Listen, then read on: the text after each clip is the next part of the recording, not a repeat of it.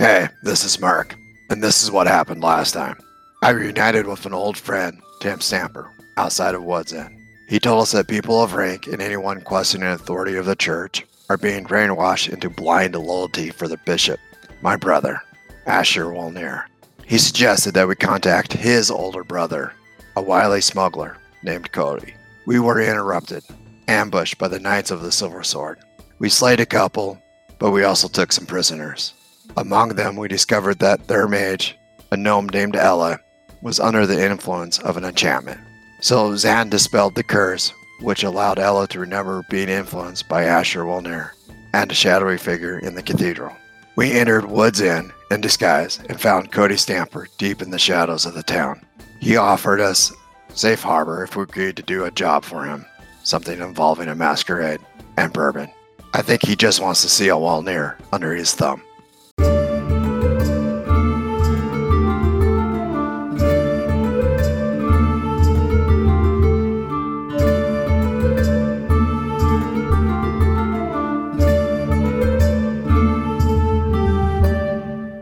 So you're in this underground tavern in Wood's End that's run by a group of smugglers that call themselves the Kilderkin, and Cody Stamper seems to be a person of prominence among them. And Merc and this Cody are having a cloak duel, which means that they're standing on this big owlbear cloak. They have stripped themselves down to just breeches, basically, and they're having some mix of boxing and wrestling. It seems that neither of them is allowed to leave the cloak as their little ring, and they're both blooding themselves up pretty good, bruising themselves. Nobody seems to be getting, one will get a good punch in, and then somebody else will get a good punch in. They'll kind of wrap up. Holg's got his tattoos on his arms, which you've always seen his forearms since he got them way back when, but he also has this insignia of the Silver Swords on one shoulder. Some of you've seen it, maybe some of you haven't. Cody is a really big dude.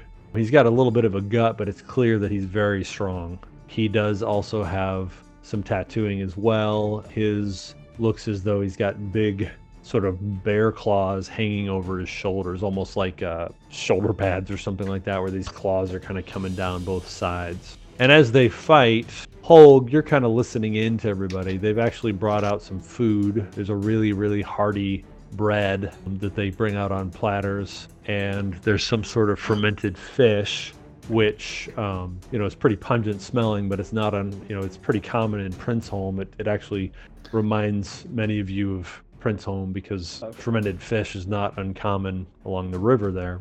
But you're listening in, Hulk, to the chatter between the different other people that are there, because if you remember, there were people that were sleeping, and some of them have kind of gotten themselves up and they've grabbed a drink. And in addition to Cody, you've got the bartender that you had dealt with previously, kind of this sort of scruffy guy named Peleus. There's also what you can imagine, he's a bard because he has a tambourine and a longhorn hanging off of him, but he really seems sort of this arrogant guy, and his name is Serac. You're sort of picking it up as they talk to each other. There's a Saradin here. He's probably not a Saradin. He's probably considered a Bakaran, which, like a houseless Saradin. There's an elfman named Barthin. And there are actually two high orcs down here. One of them is female, and her name is Sagatha. And the other is male, and his name seems to be Dinner. So Merc gives a big crack to Cody, staggers him backwards, almost leaves the cloak, which seems like it would be some sort of dishonor.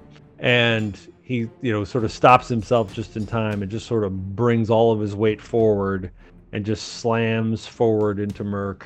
The two kind of get wrapped up in a little bit of wrestling.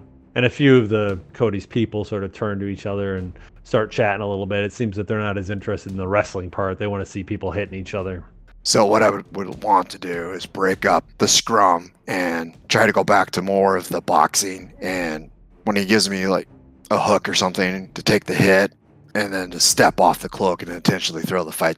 He sort of sees you stand up, sees his moment, and he's going to give you one final crack, and you take the brunt of it and sort of stagger backwards. And so he kind of puts his arms up like he's waiting for applause, and the guys are like eating over at the bar. And they're kind of like, oh, yay! You know, they kind of like, it's a little late, but they start cheering him on. Yeah. Did Hulk notice that, like, as this fight was going on, did it seem like this is something that happens fairly frequently? Did they look bored? Did it look like something that was... They got excited when there were big punches, but otherwise, okay. Yeah, you definitely get the impression, you know, they're sort of eating while this is happening. Okay. And so it seems like this is not uncommon. This must be kind of a Wood's End thing. Okay. Well, that's what you wanted, right, Cody? To prove that you're better than a Walnir. He grins and he says, "I just wanted payback for the tooth, really." Mm. Then he puts his arm out to kind of shake your hand. Sure, I shake it. Kind of want to take your forearm, kind of thing, you know. He pats you on the back a little bit. He's got a little blood coming down one side of his mouth. One of his eyes is going to be puffed up pretty bad tomorrow. And he says, "This is going to be fun." It is. So who's going to the party? It's a Weingarder party. Hildegard, the matriarch of the Weingards, you know, she loves to throw a party for anything, right? And apparently somebody's gotten themselves engaged, and so this was a reason for it. And for whatever reason, something about nuptials brings about masquerades in that family. And so it'll be a little bit of everyone, really, as far as the Haven Hills there and Furums, and I'm sure there'll be some Valins. I would not be surprised if your father were there. I don't think the bishop would be there. That'd be a surprise to me, but otherwise wouldn't be surprised if the old man was there to sort of make his appearance. Oh, yeah? Well, you know how these things go, right? Noble parties. I'm sure my little brother will be there. That is, if the Silver Swords allow it. Right. So prim and proper they were. What about, like, you know if Dice will be there? That would be surprising. I think that he's got himself pretty deep into some of the workings. You know, like I said, the Third Sons are made themselves comfortable in Wood's End. And as the intelligence officer for the Silver Swords, I would imagine that Dice Furum is probably keeping himself relatively busy. Of course, I suppose... parties are sometimes places to collect intelligence, so who knows? He probably sends people instead. Yeah, probably. What about Miles? I wouldn't be too surprised if Miles is there. Valins typically show themselves at these social affairs, right? Yeah, they do. Do you think any of the church authority will be there? I would imagine. Again, I don't think the bishop, and I don't think his lackey... any of his little entourage that typically surrounds him would probably be there, because they don't seem to detach their cords from him. But certainly be church there. Right. Come, let's get a drink. Sure, let's do that. Drinks are kind of passed around. They got some pretty good stuff. They're not passing out that angel's share that they were talking about necessarily, but for the most part, there's some pretty good stuff. One of the drinks they have, it's a pretty potent red wine. They call it 20 talents. And Xan, you've heard of it for sure. Okay, I was going to ask. It's made locally. The thing is, now that they've sort of had this cloak duel, these people are going to suddenly become a little more sociable. You know, they all sort of, you know, take some interest. The two high orcs are, specifically, Holg want to bend your ear. Actually, high orcs are not quite as common here. I mean, they're here, but they're not as common as they are in Princeholm. Yeah, Hulk was actually planning on seeing if they're at a table together. I would walk over and sit down with them. Sure.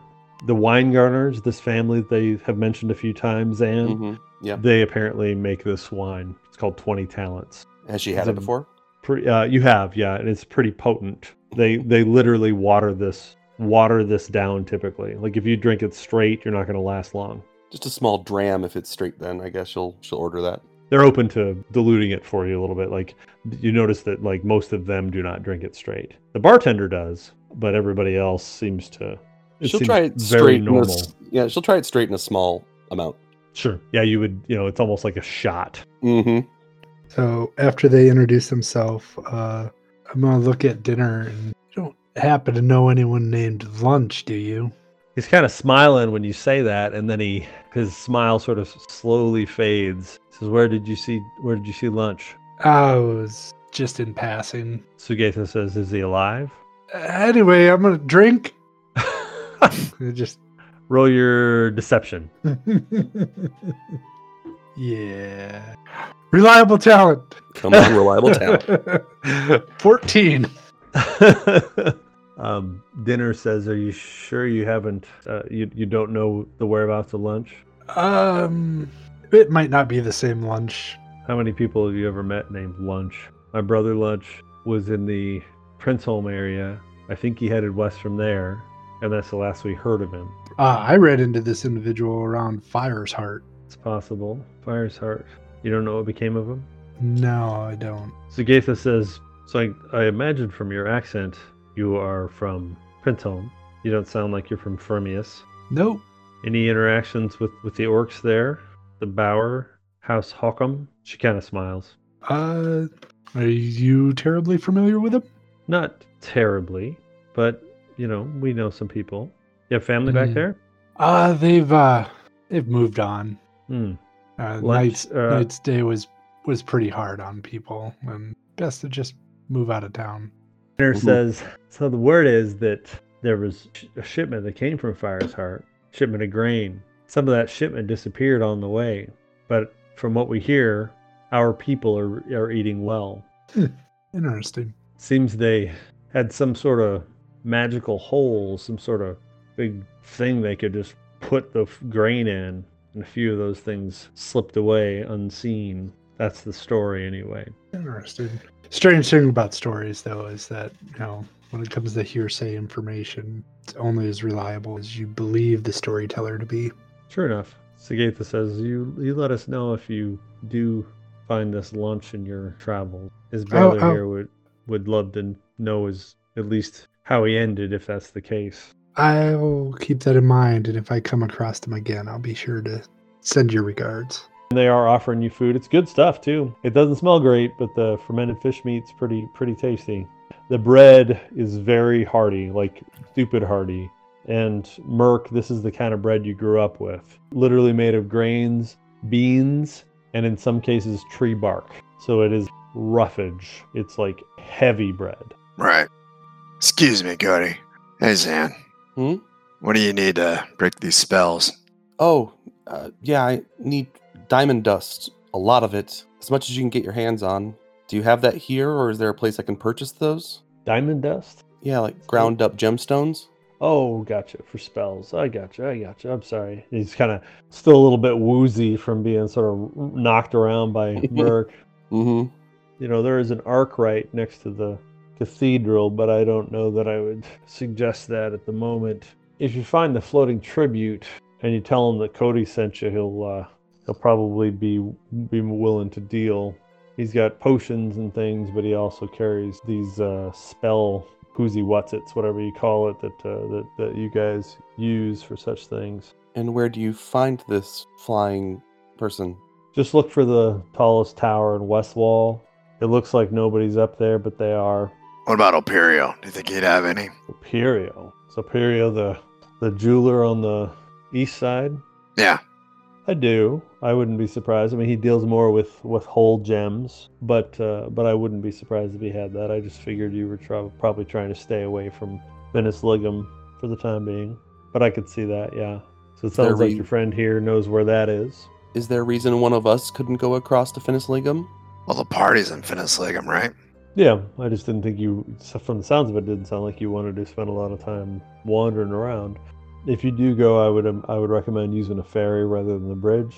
I can give you a couple of names. All right. They'll want you to be a little more official if you come across the bridge. Go across the ferry. You know, depending on the ferryman, they may not ask at all. Speaking of official, the front gatesmen made it seem as though bounty hunters were somehow welcome in the city. Would they be official in business to cross the bridge? He kind of thinks about that. It's very possible. Sagatha, do you think we could do some sort of papers that made that look official? And she says, do you know who you're talking to? He looks at you, Xan, and says, yeah, I think we could probably make that seem legit. Sagatha says, what's your bounty hunter name, dear? I hadn't really thought of one. Well, you let me know before I get my ink and quill out, but we could set up some sort of papers at least. All right. Sounds like I might be making some sort of invitations if that is indeed the route you're looking to go. I'll think about it. Thank you. Kind of gives you a wink. She's kind of green-skinned, and her eyes are a little bit of a kind of an orange, all bordering on red. This is the high orc, right? Yeah. Yep. The girl. Okay. There was a male and a female. The other one's Dinner. Dinner. And yep. Dinner is a little bit like old, kind of gray-skinned, dark hair. All right. A few hours go by, the evening's about to sort of set in for the night, and everybody's kind of finding the bottom of the bottle in a lot of ways. And they're not, as much as like we came into this setting sort of in this kind of villainous introduction in a sense, they seem like pretty good people in a lot of ways. They're amicable and kind of friendly, and they are certainly generous. They're feeding you, they're giving you drinks. They do mention too that there's on the opposite side of the hearth, like on the far side of the room, there's actually a large trunk, and it's just full of cloaks. And they say, if you want a cloak, like something to kind of walk out into the town tomorrow, have your way with it. You've got options to switch out cloaks over there, or just take one and use it to sort of wander the town and try to be, they're all hooded cloaks. The one that you assumed was the bard does start singing a little bit. He sort of plays around with Light's Champions for a minute, and then kind of just sort of laughs it off. He's a little bit drunk, but he does actually too sing a song that Merc always sort of hated as a child. It effectively goes something to the extent of, "Hey, Walnir, have no fear, pull that wolf by the ears." And it's like this taunting, chanty song. Merc, when you were a kid, they used to sort of sing that to you to mock you a little bit. And, he kind of has a little bit of fun with it as he's singing. It's apparently this sort of old tune that comes from the family from generations back, but it's become just something to have a little bit of fun with. I just stare daggers at him. He seems to appreciate that. I actually have a question. One is the party. Sure. We're at the evening of Luminum 10. It is tomorrow evening, the 11th. Not a lot of time then. No. Xan's going to take the time throughout the night going to the various members of her party and asking them what they think her bounty hunter name should be. You mean the rest of the Light's Champions? Yeah, just our group. Gotcha. Sure. Not to the thieves. She doesn't really care what they say, but she's going to ask everybody else if they have any opinions of what she thinks it should, or what they think it should be. Olsen reply with bright eyes. But I'm going to have a mask on, so they'll only see your eyes. Well, Xan, won't we all need to be going with you? You're not going alone, right? Well, I don't know. They made it seem like crossing the bridge was difficult, but if they can make me papers for being a bounty hunter, maybe they could make it for multiple of us. I'm just asking what name I should have put down on it. Siana the Brave. I wouldn't sully the name of Siana as a bounty hunter. Slappy. Samsonite. All right, I'm not asking Relop again. Who else? How about Xandalorian? No. So the helmet itself, it was mentioning, has like an onyx kind of thing. So maybe she'll just do onyx, just as something generic. Sure. I think it's actually, oddly enough, white onyx, which I didn't know was a thing, but it is. Yeah. I'm not going to put the color in there, so I'm just going to do onyx. Mm-hmm. And so she'll tell the high orc to use the name onyx as her moniker. Kind of looks at you and says, because most people sort of assume black when it comes to onyx, like dark colors, and you're all like, sort of this gold and white sort of mix with the bracers and all that. And yeah, well, she's got the breastplate and the purple cloak on now, or the purple coat. Sure. So it's not quite as whole. And then she'll just kind of show her the helmet and say, point to it, kind of like, as a reason. It's kind of like one of her tusks kind of almost touches her nose. She kind of like chews on it a little bit, that makes this face as she's thinking. It's like, okay, onyx it is. Then she kind of looks at her drink and she says, first thing tomorrow. All right. Bard has decided to switch tunes a little bit because he's starting to get a little nervous about Merc, but he had his fun, and he just starts playing a few different tunes, kind of things you've known before. He does actually break into Tinker Tanner, which is one of Darwin's songs, and so everybody sort of gets a little heartwarmed from that for a second, but it's nice. Hey, Mark. Yeah. Is that tower that you're talking about the same one that Renwall was referencing? Floating Tribute. Yep. Okay. Yeah, he kind of told you that it was sort of an underground thing, right? Like out of the site of the light bearers. So that would kind of add up with these guys. Okay. And is that on this side of the river is out on the far side. It is, yeah. You're actually, and Merc can tell you, you're actually in West Wall. There's a few different districts, and this is West Wall. So literally, as soon as they say the tallest tower, you're like, I think I saw that on the way in, because it's not that big a place. Right. Okay. I'll wait until the locals kind of nod off or disperse or whatever they do. Sure. And then I gather everybody.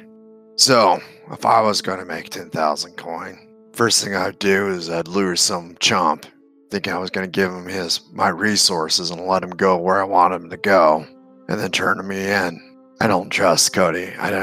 He has a lot to gain here just by turning us in. He doesn't seem to care about what Asher's doing in and of itself. I would agree, Merc. Yeah, I kind of got that feel as well. 10,000 gold is the price of your head. So we don't want to stay here tonight, then? It would be easier to turn us in at the party if I was him, but I don't know. We should keep watch, I think, at the very least. And then tomorrow, I think we get the things we need. If we can find a way to get to Miles by himself and break that curse, he could be a huge boon to us. If we wanted to go through the thing with Cody, I'm kind of leaning towards we steal a cask, not a full barrel. An empty cask, I should say. I mean, you can steal whatever you want to. I'm going to be focusing on trying to dispel the magic off of all of the important people I can at the party. And I'll need you to tell me who those targets should be, what they look like, or be there with me to point them out so I can try to free them. Right. I think I need to get a helmet. Can I just bring up one major hitch in this entire plan? All right. Feel free. When was the last time you saw this guy? Which guy? Miles? Yeah. It's been a while. And we're going to find Miles in the middle of a masked ball? I mean, he is my uncle, and we go back a ways. I'm not arguing the fact that he's a strong familial tie. I'm just saying that we're trying to find somebody that you haven't seen in quite a while in a giant ball full of people with masks. It would be somewhat of a needle in a haystack, but it might be a worthwhile endeavor. I can attempt to scry on him close to the party, maybe see what he's wearing, what kind of mask he has. It would be difficult since I don't know him, but it's possible. I could give you a pretty good description of him. I could also give you a description of his wife. You might be able to scry on her and see him through her. I usually can only see the person I'm scrying on, not a lot around them, but maybe. Maybe it's a last resort. What else could we do? There's some light bearers that might be worth our time too, but I don't not very familiar with them. I think Miles would be the keystone of that. If my father is in fact there, it would be worth investigating whether or not he is cursed. I have suspicions that it's voluntary on his part. Detecting magic on him is going to be difficult. The dispelling magic is already by itself going to draw some attention, but it's a little easier to do that by just, grabbing an arm accidentally during a party and casting the spell and trying to break it. But me standing there with an orb in my hand looking over people to see who's affected and who isn't, that's going to be even more complicated. Could we ambush them somehow? Your father? Catch him, any of them, realistically. Catch him before or after the party? Perhaps in transit if we know how they're getting there. If they're in carriages or something, it's going to be difficult to get onto them or get them while they're in their homes. I don't know. You know this town better than I do. I'm just trying to find a way to get into physical contact with any of them, and that seems easiest at a big party with a lot of people. Right. How obvious is breaking that curse? So this is what I'm thinking. They're probably going to use rickshaws to get around town because they can't have horses. Oh, right. Let's replace one of those runners with ourselves, and then we can just take them someplace, kind of on the way. Ambush them there with the spell and free these people. Great idea. How do we replace one of the runners in their own properties? I assume they have manor homes like the rich do in Lucidum or in Princeholm. They have manor homes with walls. They would have numerous servants. How do we know which one is pulling the rickshaw? Well, pulling the rickshaw is not an easy task. You got to be big and healthy. We find that person and figure a way out to make them indisposed at the time. If we go after Miles, I think I might recognize his rickshaw guy. So that'll make it a little bit easier. All right.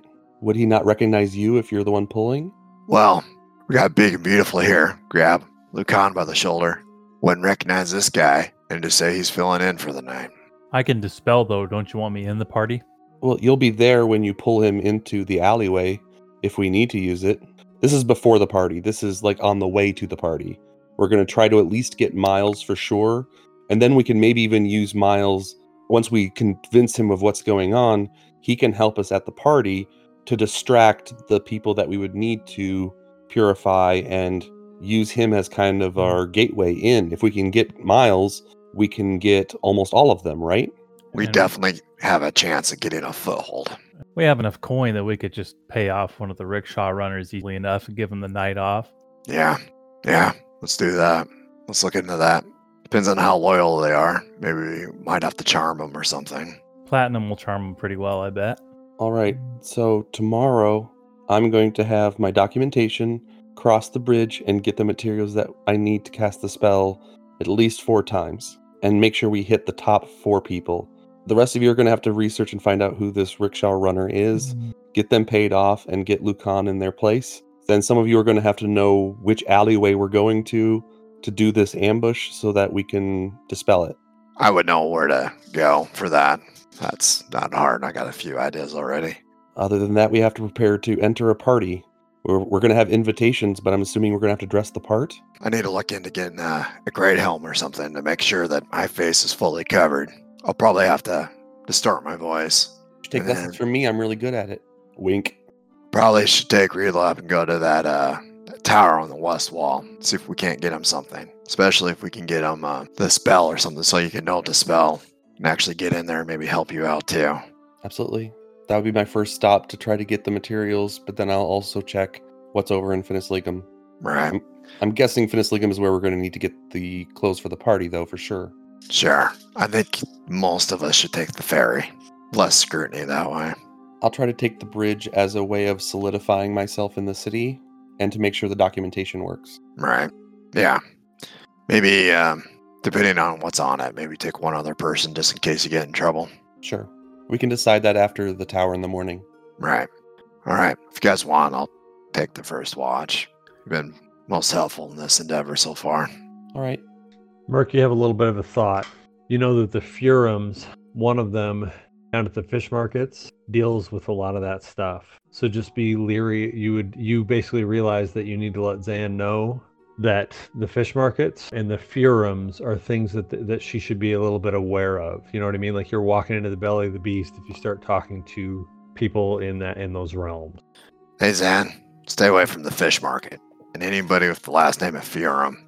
And I'll describe the crest to her so she, if she sees it, she knows to back off with them. Where is the fish market? It's along the river, and I tell her where it is exactly. On this side or the other side? This side. All right.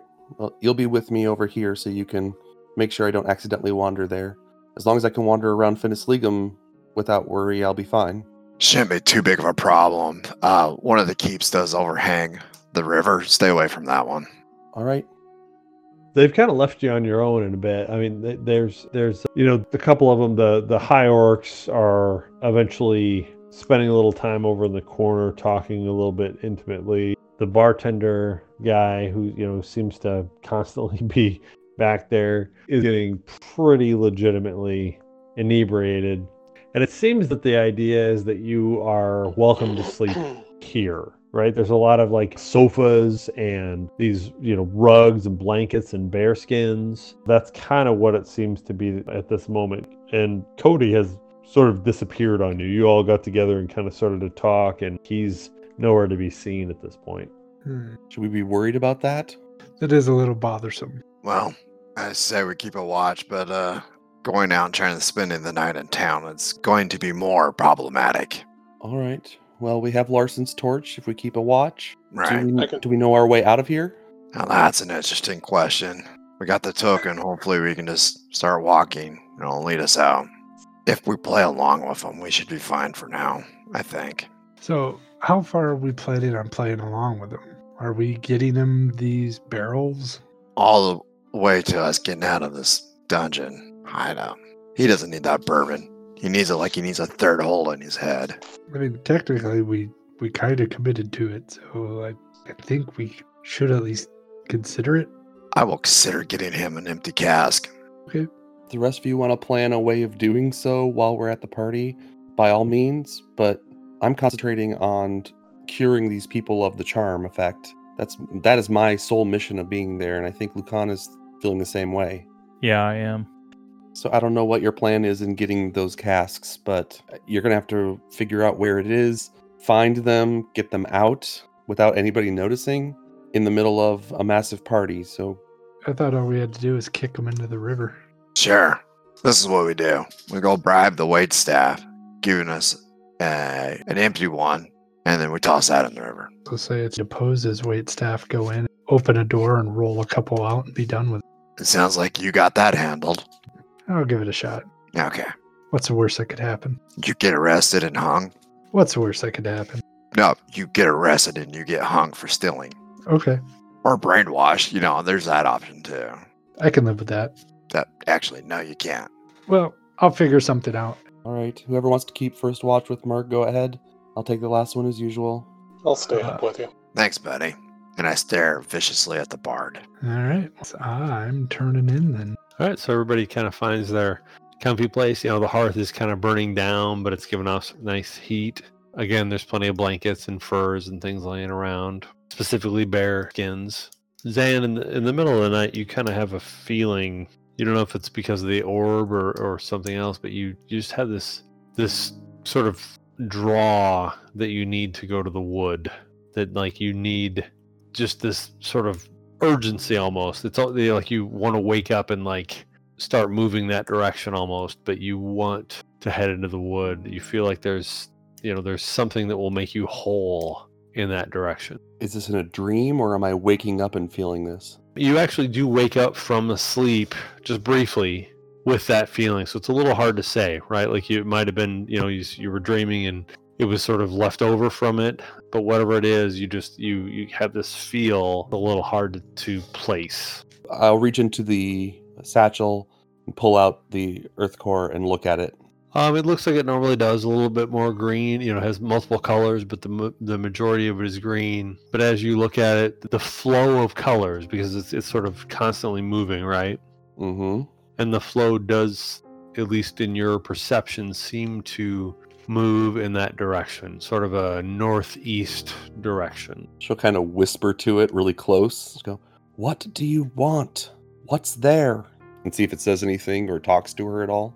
You don't get an answer, but you do have this feeling of completion in the sense that like it makes you feel, or it's wanting to make you feel, you know, it's a question, right? Like, is this something that's just happening because of the enchantment on this thing? But like you feel as though somehow you would be completed if you went there. So just kind of say, "Not now," and then put it back on the satchel, and then roll back over and try to go back to sleep. So the next morning, the kind of perpetual bartender here, apparently making some breakfast. You can smell bacon from across the room. There's a little potbelly stove that he's frying some things up on, and the fire's kind of been stoked again. Xan has kind of been witnessing it because she takes that last watch, and she'll kind of be at the bar watching him cook. This kind of scruffy guy, Peleus is his name. He's got dark eyes, dark hair, days worth of whiskers going on his face, and he's clearly the biggest drinker among all of them, but he's still the first one up. He's got some bacon going, and he throws in a few herbs and things like that, and then he has a little wooden case of straw, but there's a bunch of eggs inside it. So, you know, Xan, if you're watching, you know, you go up to the bar kind of thing. He basically asks you how you'd like them done. Oh, sunny side up usually. And he looks, so kind of smiles at you and says, "Light cider. I could see that in you." I hope not. I have to try to pretend not to be one today. Oh, your high orc forger is making documents to make me a bounty hunter. Do you have the mask off right now, I'm assuming? Yeah. Gotcha. He says the bounty hunters have been a little more common around as of late, since this freighter was said to have been on his way. And so I feel like that's probably a good way to go. There's a lot of bounty hunters around here. There are a lot of messes with an egg that isn't yours. He kind of flips one over as yours are starting to cook. He just cracked them. I think you got a pretty good bluff going on there. This is the time. Good call. Kind of nods and smiles to him slightly, but doesn't really say much else to that. All right. So she'll just kind of nod and smile to him and keep watching the cooking or looking through what she has. He slides some bacon and eggs in front of you. His are done a little earlier, and he kind of starts eating as he's working. But again, you know, the tricky thing here, too, is that you know that these are, you know, this is largely a smuggling ring. That's kind of what you discern from that. They're charming people. They're not scoundrels. You kind of want to be like, okay, these are terrible people, but like they're just doing their thing. They've been at this point very generous with you. They're just feeding you, throwing drinks at you. No, and because of that, Xan's not like busting their chops or trying to be difficult by any means. She's just letting them be and keeping an eye out for if the shoe drops, if they decide to turn. She seems to be kind of constantly ready for that in whatever way she can be. And constantly keeping an eye out on all the exits and seeing if anybody's moving around or any of that. And you notice the high orcs, too, that couple, Dinner and Sagatha, are sleeping on the far end of the room, kind of on sort of probably the northwest side of the room, kind of beside the hearth. And they're just kind of cuddled up in a bear rug. And they certainly don't seem to be worrying about you guys. Like, they're willing to just sleep right there next to you. She'll just make small talk with him, just how long he's worked there and how he knows everybody, that sort of thing. Sure. He kind of tells you that he grew up with Cody. The general story that you get is that Cody was nobility, in a sense, you know, the Wood's End's version of nobility, but he just never quite liked that. And so he spent a lot of time on the Wood's End side. He found ways to kind of find his way over here rather than worrying about Finis Legum. And he does allude a little bit, too, that Lucius, as he calls Merc, he spent a lot of time on that side, too. And so these two sort of butted heads in a sense, because although Cody was always the black sheep and Merc maybe wasn't exactly that, he might have become that, but like that wasn't always the case. They were a little bit, in Peleus's opinion anyway, he feels like they're like souls, which is why maybe they butted heads a little bit, a little too similar. Was there any specific action that caused them to create this anger between them? Since I don't know if I'd call it an anger necessarily, a little bit more of a rivalry. All right. Cody sort of stepped away from his heritage in a sense, and Lucius tried to hold on while he could. It took him a long time to even tell us he was royalty. Well, seeing as how the whole town's calling him the traitor Walnir, I don't blame him. I don't either. But it's good to know that he, at least at one time, cared about his family name. I think that Cody, he kind of looks around to make sure nobody else is listening. Sure. I think that Cody's had a respect for Lucius. I think it's kind of why we are where we are now. Are we actually safe here? Kind of looks around and says, it seems like a safe place to me. Do you trust all of these people not to turn him in? He says, under normal circumstances, I would say that you should be concerned about such things. It's not, you know, we're aware of what's going on in the world, right? Like, we pay attention to such things, and in fact, I don't want to make you paranoid, but like, I recognize that you have kin that are also has a cost on his head or price on his head.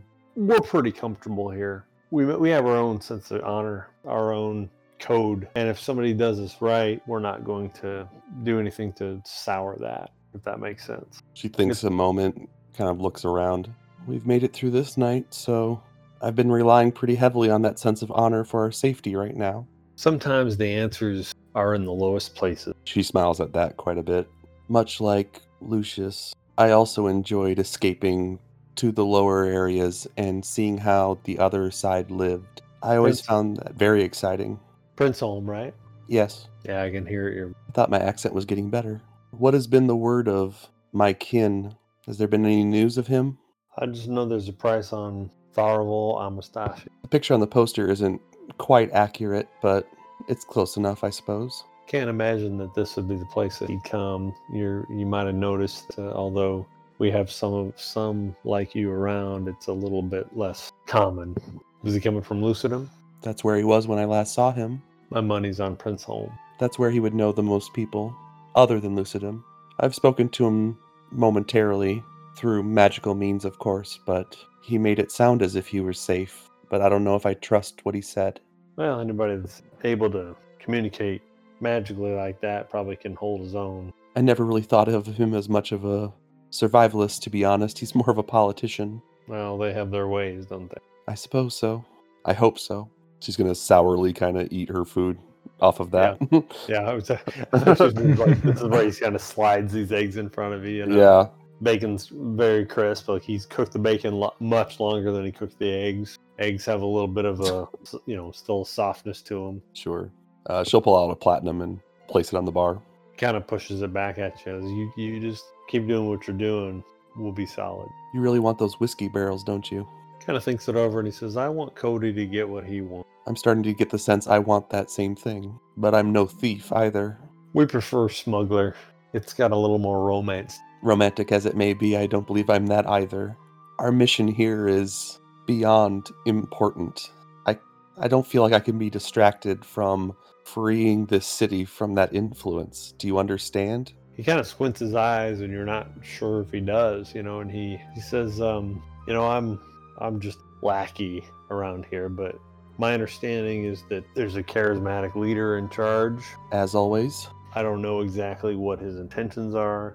Politician or bishop after another has come through in my time. And, you get the impression this guy's He's somewhere between 40 and 50. He's not a young guy necessarily. Sure. And he says, as long as we can keep pouring our drinks, filling our pockets, I mean, what can I say about that? I hope you'll be able to do that. If he's able to run amok, I don't know if he would stop you or co-opt you into his schemes or...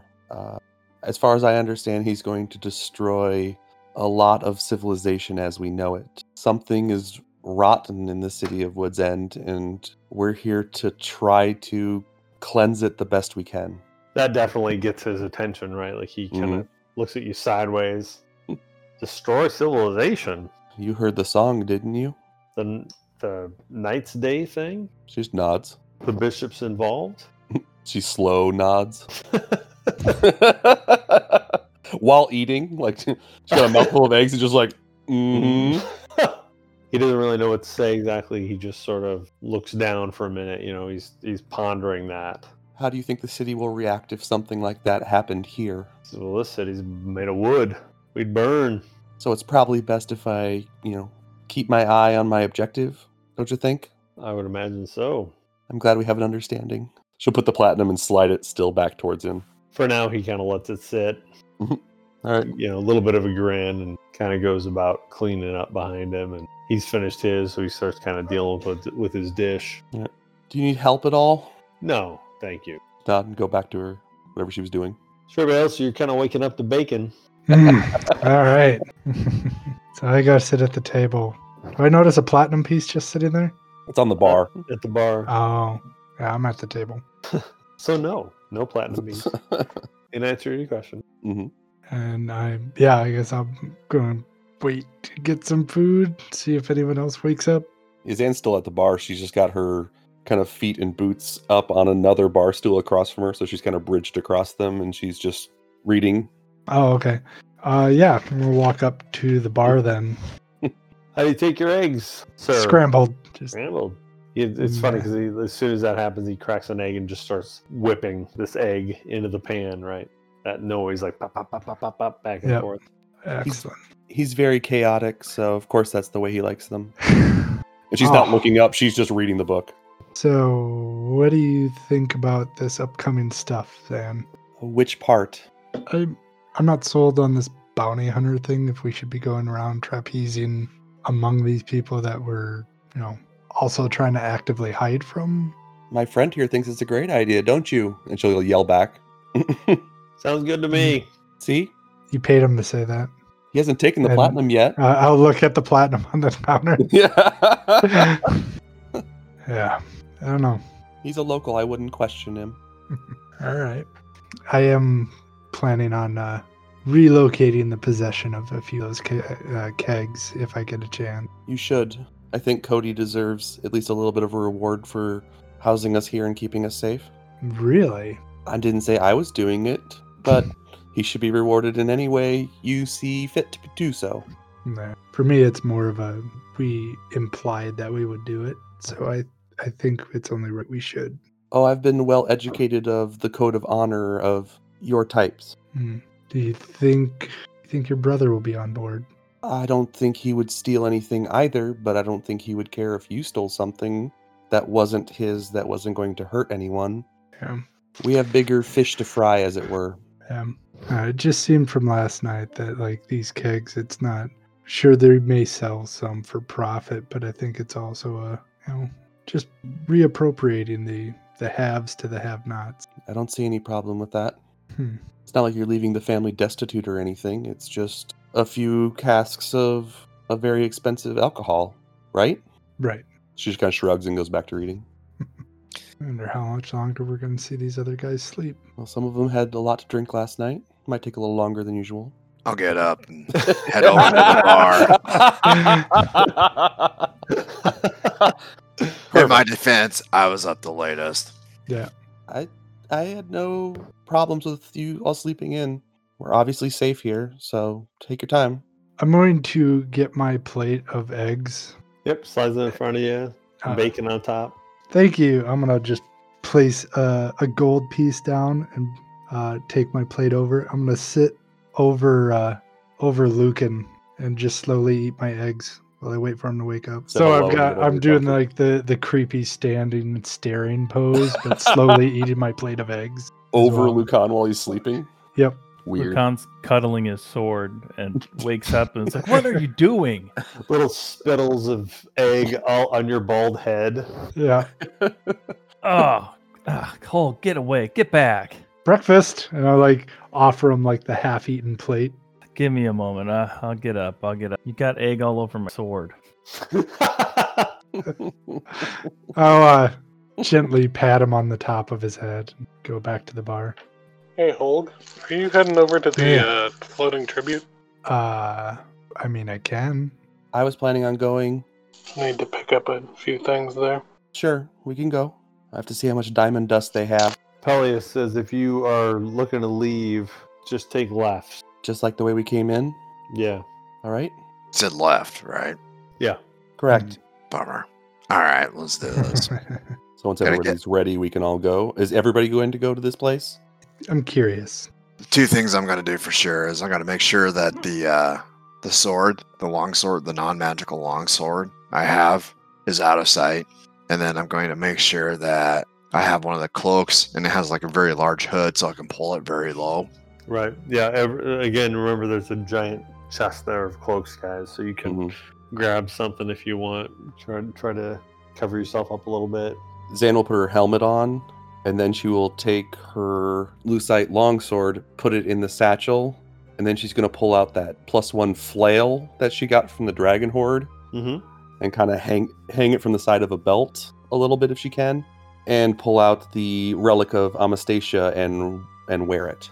Okay. So that she has a holy symbol if she needs it, but she's not going to outwardly display that she has a lucite longsword. Is that paperwork done yet, or is it going to be later, do you think, Peleus? Oh. And he kind of looks over at Sagaeus, the hierarch woman, and she's still sleeping. And he says, I think it's going to be later. Yeah, we'll just come back. That's fine. Don't bother them. All right. Thank you. And we got a long rest, right? Yes. Yep. New morning. This is Luminum 11. All right. We'll roll up to this tower. Holg, you do notice on the way out, you're taking these left turns. And there is a point where you can clearly see that there's some sort of trap door. And you're pretty certain that trapdoor wasn't there before, but you see something on the floor that doesn't seem proper. It doesn't mesh with the rest of the floor. I'll look around. Does anybody else see this? Once you point it out, they do. There's a little bit of a difference in the stone. And so if you kind of investigate it, you can see that there's something there, like, some sort of trap or something to that extent. Well, I have to know now. I'm sorry, guys. No, don't. I'm going to go inspecting the crap out of this. And is it a door? Is it a trap? I need to know. Roll your investigation. Dirty 20. You're pretty certain that if you stepped on this, you would fall. Like, it's going to fall. It's going to break away. Hey, Relop, come here. What's going on? No. It's fine. Don't worry about it. Don't step here. Don't step here. Don't step there. Great. Okay. And is that to the right? Is that weird floor to the right of one of the things? It's right in the middle of where you're walking. And again, there's something wonky about the way you went in, right? Because you took way too many left turns. Sure. And now you're taking all these left turns again, and now you've walked into a place where there is apparently some sort of pit, some sort of trap that you might fall into, or at the very least a trap door, right?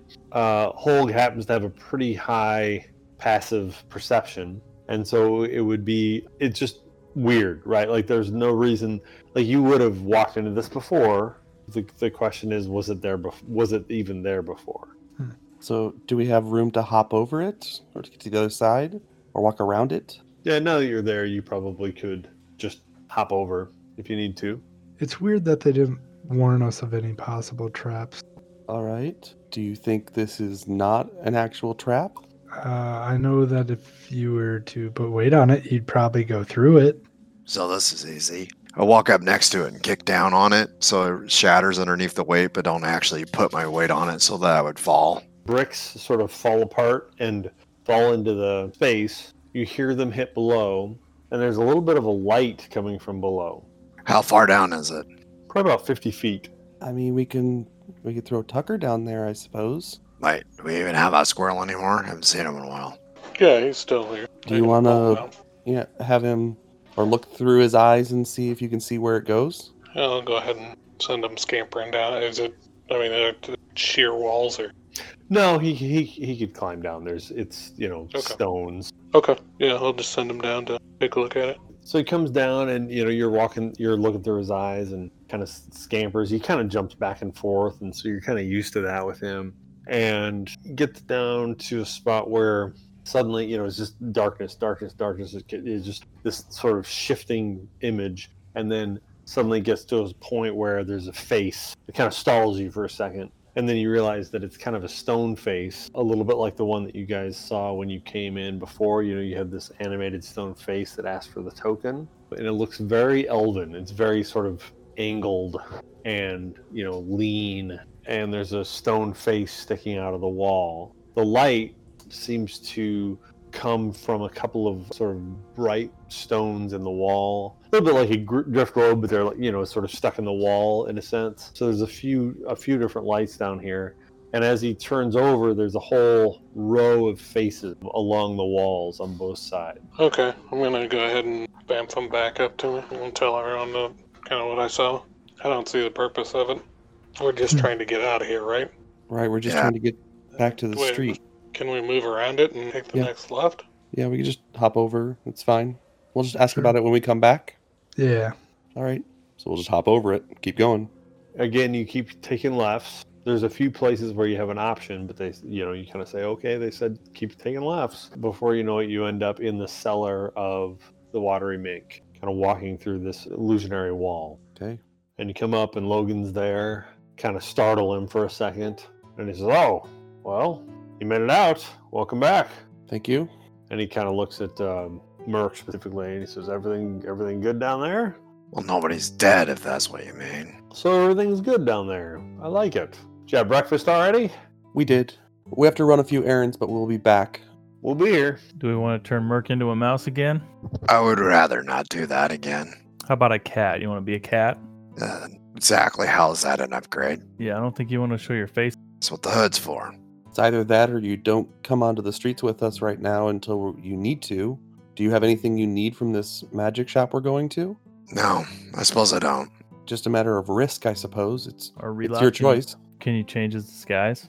Other than turning him into a creature, I really can't. Just concerned if anybody sees a scar on your... Oh, I got this after I left. Oh.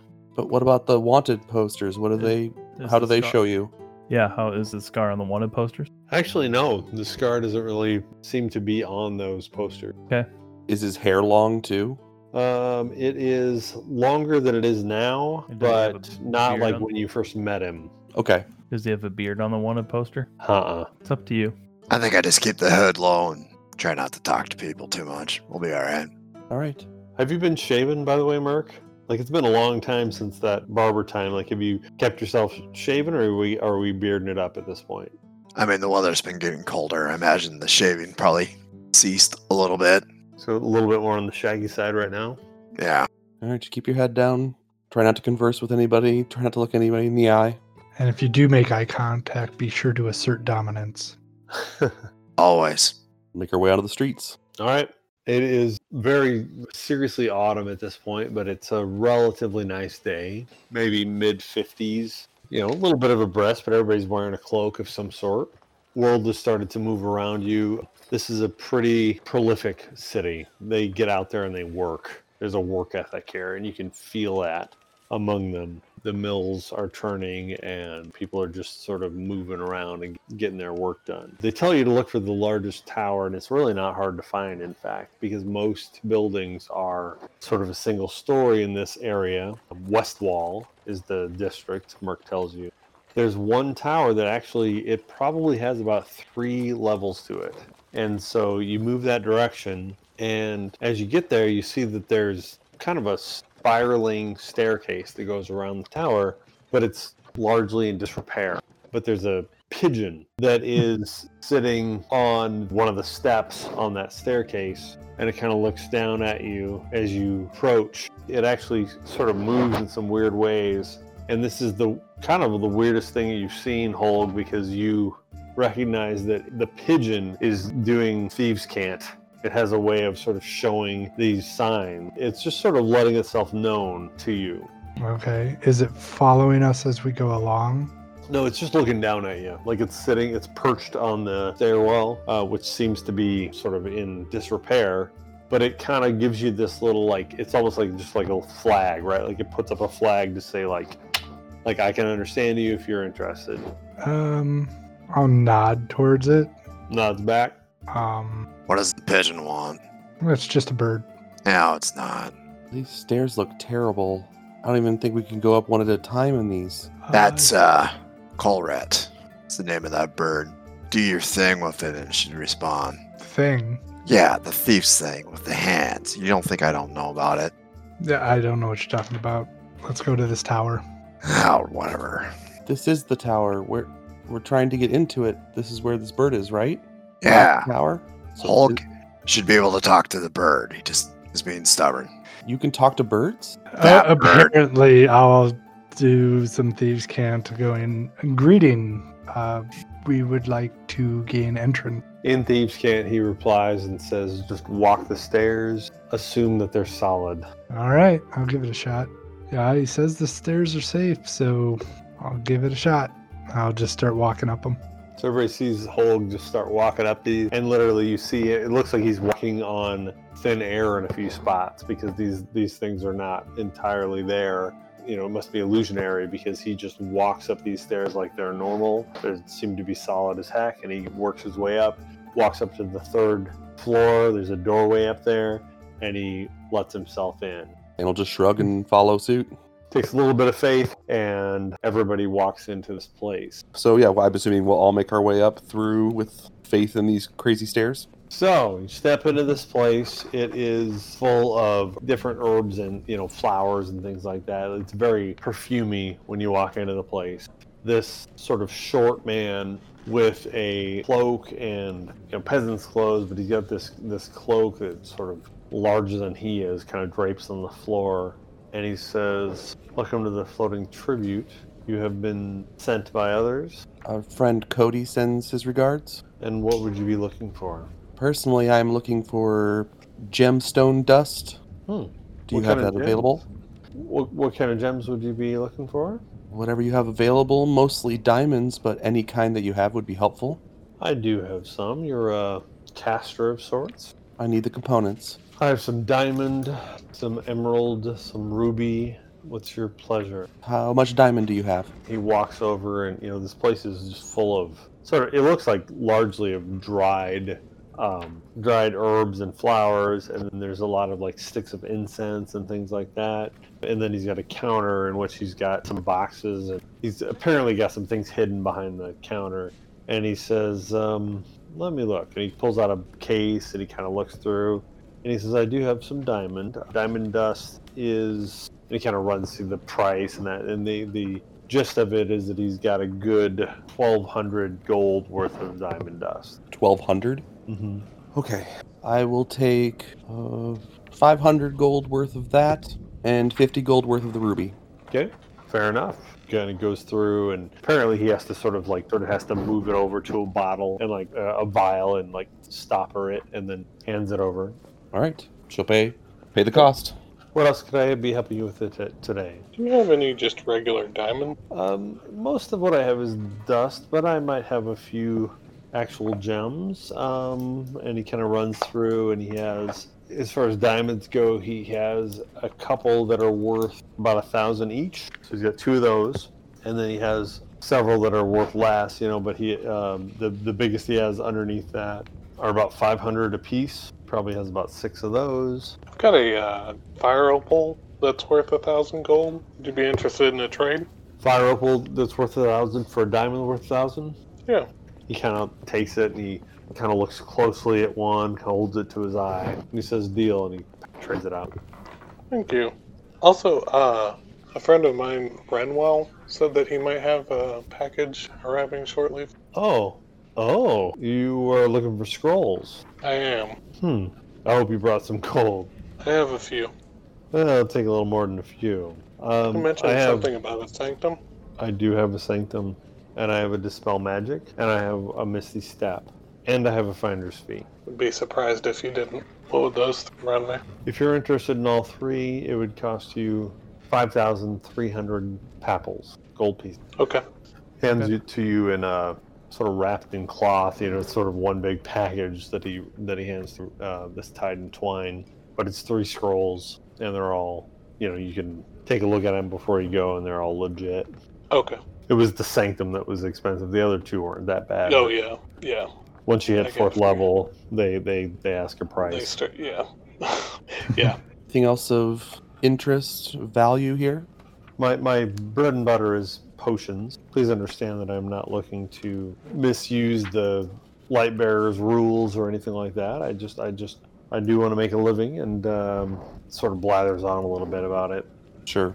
But he says, potions are my bread and butter. I am an herbalist by trade. I do have a handful of potions, if you are interested in such things. I also do have a few odd items that come into my possession. So he runs through a couple of things. He has something called a smoke ladder vial, which effectively creates like a ladder temporarily out of smoke that you can climb, and then it dissipates. He does have a 3rd level scroll for gaseous form. How much does he want for that? He wants 300 for that. Done. Okay. Ogle will actually be interested in a healing potion and the smoke ladder potion. Okay. Regular healing potions are 50 gold. Okay. He has multiple, so if you want a few, let him know. But if you're just buying the one, just buying one. Okay. The smoke ladder potion, 60 gold. Okay. He does have more than one of those too, so if you want a couple of those, just let him know. I'll take 2 of them. Okay. The way it works is it's actually called a smoke ladder vial. Throw it on the floor, sort of creates this ladder sort of where you throw it, and then once you climb it, it pretty much dissipates. Okay. And it'll go up to 20 feet. Okay. Once people start throwing money at him, he points out, like, I do have a bowl that helps command water elementals, and he kind of looks around because we're looking at like 8,000 gold for what he's got, but he basically has a bowl of commanding water elementals. And then he also has, he calls it the Fang Driver bag. And basically this bag, it's a bag of tricks. And that's 1,400 gold. It does, he says, you need to feed the bag once a week with something living. And so it's a little bit distasteful in his mind, but it works. Yikes. Okay. Can't think of too much else that I need here other than the dust, but... You know, if there are other reagents that you need, let me see if I have them. You know, we'll sort of look around. The Arkwright is very skilled, but you have to have a purpose for being there. And he kind of looks around at you and he kind of says, I don't think you necessarily have a reason to be there. Sure. Do you have the incense for casting legend lore? You know, tell me how many you want to get. He's got a handful of them. Yeah, so. The ivy strips don't consume, just the incense does. I made a rule that, like, if something consumes, everything consumes. Oh, okay, cool. Then I need to get 2 more castings of it, whatever the cost is for that. 2 of those? Yeah, incense worth 250.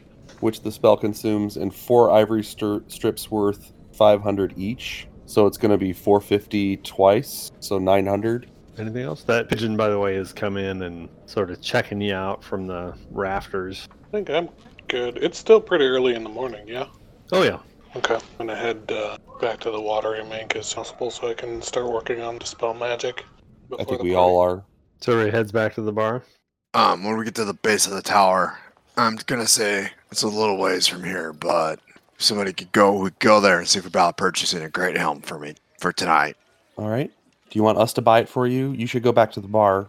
Yeah, I can do that. All right, we can get it for you. I'll go with Relop back to the bar after giving him directions to get to the Honest Face. All right. Anyone coming with me? Yeah, I'll tag along. Yeah, Lucan will go with you. All right, let's go. So you kind of leave the district and walk into what's called the Wood's End Wood's End Market, and in this space, you know, there's certainly a market in the West Wall district too.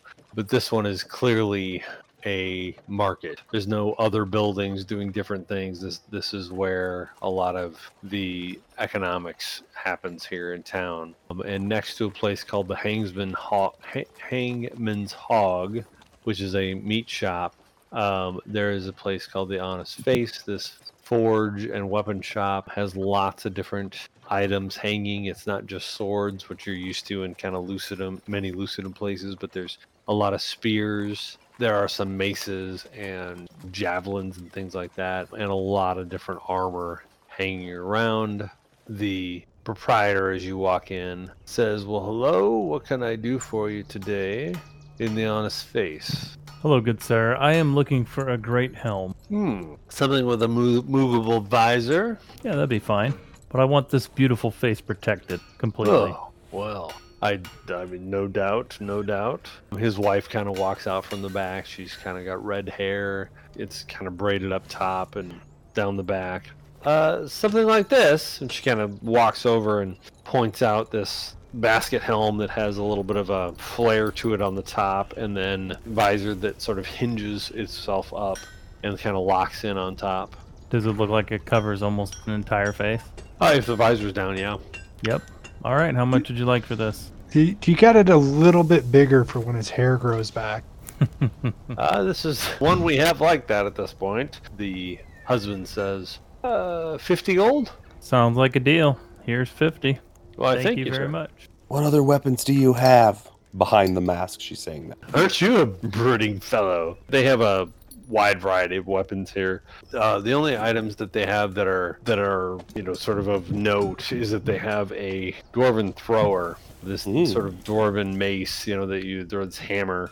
They call it Due Diligence, and they said that it came from somebody that had died in town here at one point, and they're sort of waiting to sell. They say it's very expensive, and they're not even like worrying too much about whether or not you'd be interested, but they're very proud of this item, and it's something that they're happy to have sort of here for the time being. They do also have a handful of arrows. You notice as you go through that, you know, you've sort of gone through a few different towns, and so when you went through Lucidum, clearly swords were the thing, right? You went to Fire's Heart, guns were the thing. You went to Rontaman, and crossbows were kind of the thing. That's sort of their go-to there.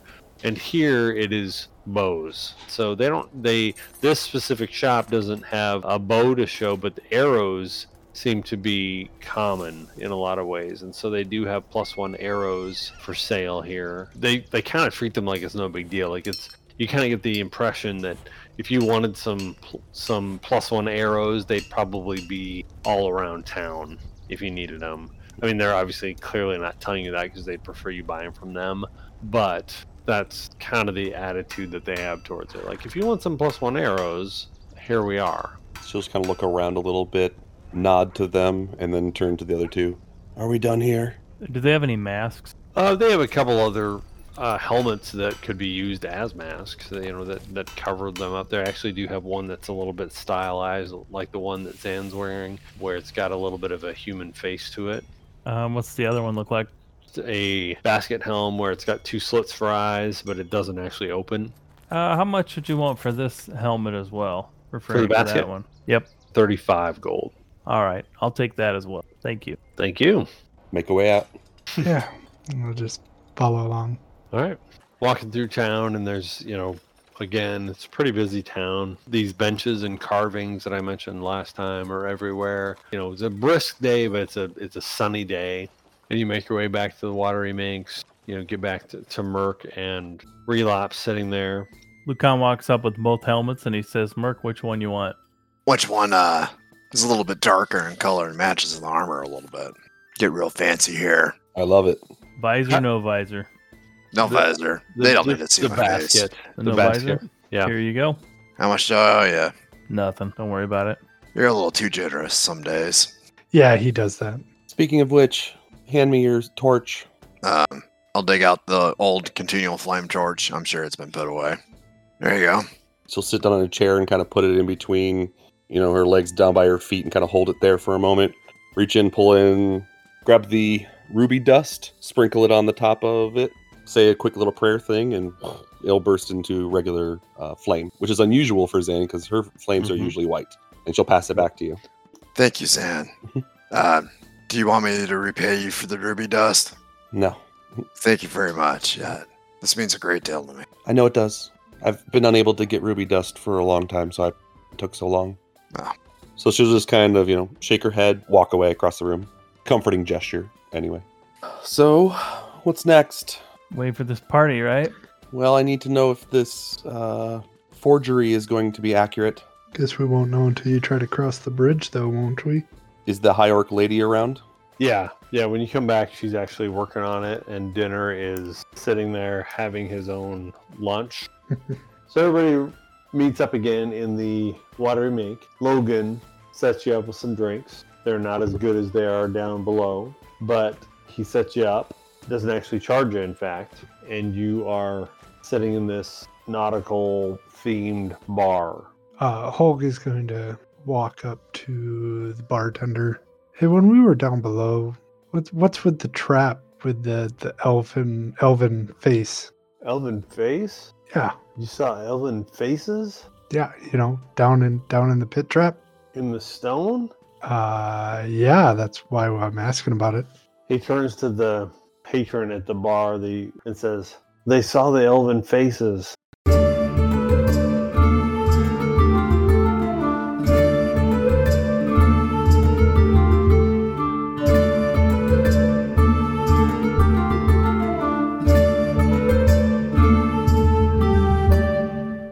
Thank you for listening to this episode of D4 on the Floor. Please check out our D4 on the Floor website at d4onthefloor.com. That's the letter D, the number 4, onthefloor.com for more great gaming content. I was doubling down on Bright Eyes because I just wanted to say turn around.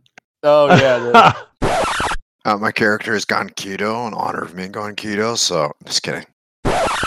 Ooh, that's great. Ooh, let's find out. I was really excited, Lance, to find out what the bounty hunter's name was going to be, and I love Onyx. Cats and dogs living together. Pure pandemonium. It's going crazy.